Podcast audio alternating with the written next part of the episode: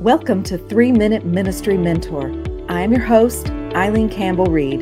In Season 5, we are excited to bring you interviews and conversations to inform and inspire your practice of ministry and nurture your pastoral imagination. Welcome to another episode of 3 Minute Ministry Mentor. Today, we are continuing our conversation with Kim Knowle-Zeller and Erin Strybis. They are the co-authors of The Beauty of Motherhood, Grace-Filled Devotions for the Early Years. And our conversation today is hosted by our very own 3 Minute Ministry Mentor team member, Erin Robinson-Hall. In one devotion, you talked about the interrupted sleep. And every parent knows about that. But you said, know that there are millions of parents across the world, rising in the dark to soothe their children, a society of broken sleep. And that feels like a real connection. For me, it matters to know that I'm not alone. What do you think is the power of naming that kind of experience? And then I want to talk about that rising in the dark. Can you tell us a little bit more about that? Yes. Both Erin and I have had these experiences of sleep deprivation, as all moms have. And so we both have a devotion in which we wrestle in the dark about what it is to care for our kids, to care for ourselves. And I think for me, the power was seeing that when one night I was driving around at 3 a.m. to see the moon and to realize that that moon, that light, was there on me and my child, but also on all those other people who couldn't sleep for whatever reason, and on those who were sleeping, and on family and friends who I know from my hometown and across the world. And there's just this peace in knowing that we're not alone and that the sun will come again, the night will end. And I think the community piece comes too sometimes by just sending a text. It can be as simple as sending a text to say, hey, I am tired, I'm feeling alone, and to offer that to friends and family, and to then feel the gifts of grace that come back when we acknowledge where we are and to say it out loud and then have others hear it with us. Yeah. I mean, it's a magical thing to be able to text, your true friends, you can text them at 3 a.m. And even if they don't read it, yes, they'll read it, when they wake up at normal human time, and they know what you went through. I just love that.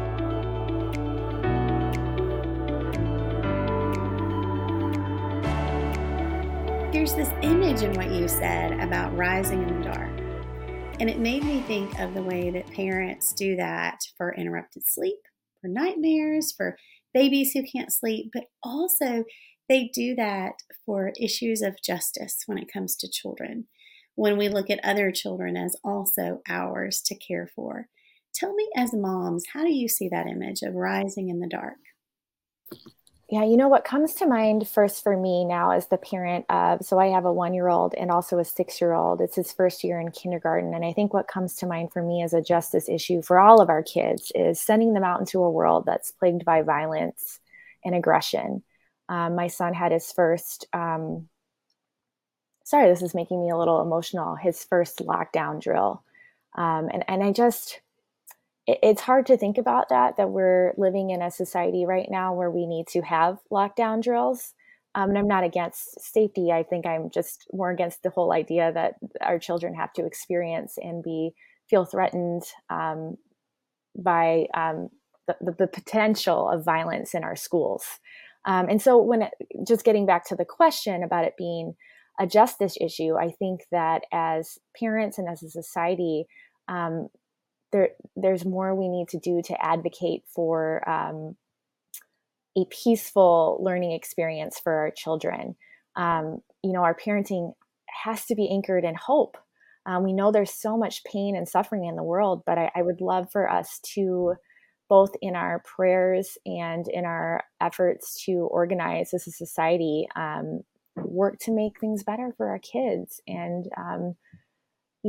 help troubled children know that they're not alone, and that they are loved by God, and that every child is made in God's image. Absolutely. And I also talk, one of the devotions I write is about blessing, and that we bless our kids.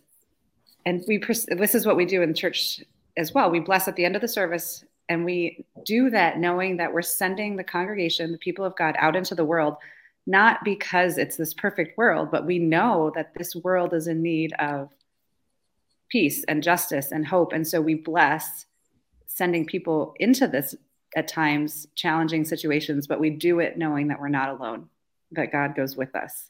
Mm. And so I do that with my kids. We bless them because, as much as I would not like this to be the case, but we have no control when we send them off into their schools and into the world, but we do it. And to remind us as parents and moms that God goes with them, God goes with us and loves us. That's so important and so tough. I mean, I'm still looking for the bubble wrap that can go around each of them and that protective covering. I'm a worrier, but I definitely hear what you're saying. That resonates so deeply with me. And I know, especially with Eileen, as you're raising a teenager as well. Yeah.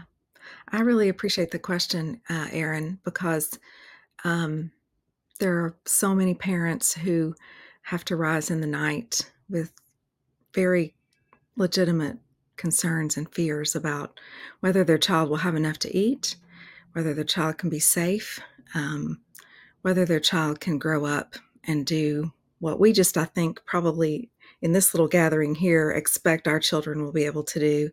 And I'm part of a Thriving Congregations conversation right now about how to work for the well-being of all children, and the health and safety of all children, and especially Black and brown children in our country who are unfairly marginalized and disenfranchised. And so raising our children is so important, and also that we work for families, that all families might be able to raise their children in a way that they can feel a relative kind of safety, knowing that the world is never going to be completely safe. And we send them out with blessing, and we send them out knowing they're going into a risky world.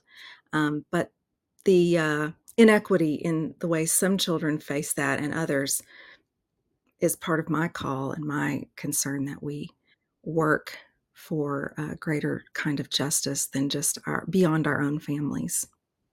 Absolutely. Our parenting practices are really faith practices. So flipping through the book, I love a lot of the stories. I can really resonate with them. But at the end of each of your written devotion pieces, it has a practice. And I started to notice all of these are embodied practices. Can you tell us why you included those? Why is that important for parents? Since Erin and I are in the thick of raising little kids, we are well aware that motherhood is exhausting and that it's very physical, right? Those early years where you're literally carrying a baby, whether that's in the womb or then after, the car seats in and out, mm-hmm. all the feeding, the nursing, those long nights where you're possibly pacing the hallways, sick kids, and then you play with your kids on the floor or out in the park.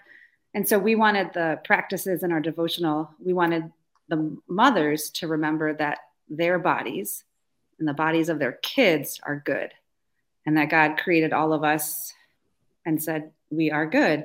And so sometimes, too, we can remember that the holiest prayer in those early years that we can offer is sometimes just a deep breath or a sigh. I feel that. I think some of the best prayers I have offered sometimes are just open hands, deep breath, and just being present. And I love that you name it's very physical, right? I mean, this is not for the faint of heart. And sometimes at the end of the day, we have, you know, little battle scars and messes on our shoulder, or we're covered in mud. And I just think it's so important that you name that, and you still name all of that as good. The thing that comes to mind for me, Erin, after you shared that is words from communion, "This is my body broken for you." And so, you know, one of the things that the book opens up and moves into is the metaphor of a mothering God. And motherhood, I think, really helps us think about a God who becomes embodied in the form of Jesus and comes into our our very human, messy lives and enters in, and love comes down to us.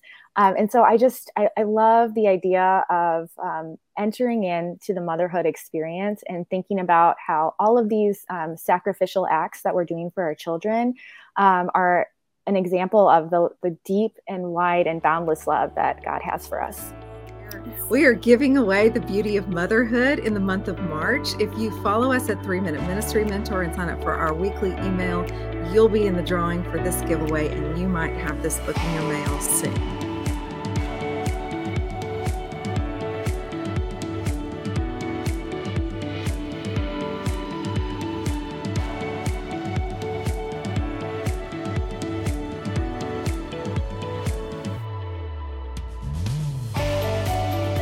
Thank you for listening to 3 Minute Ministry Mentor. For more podcasts, weekly episodes, videos, and blogs, please visit us at 3mmn.us/welcome.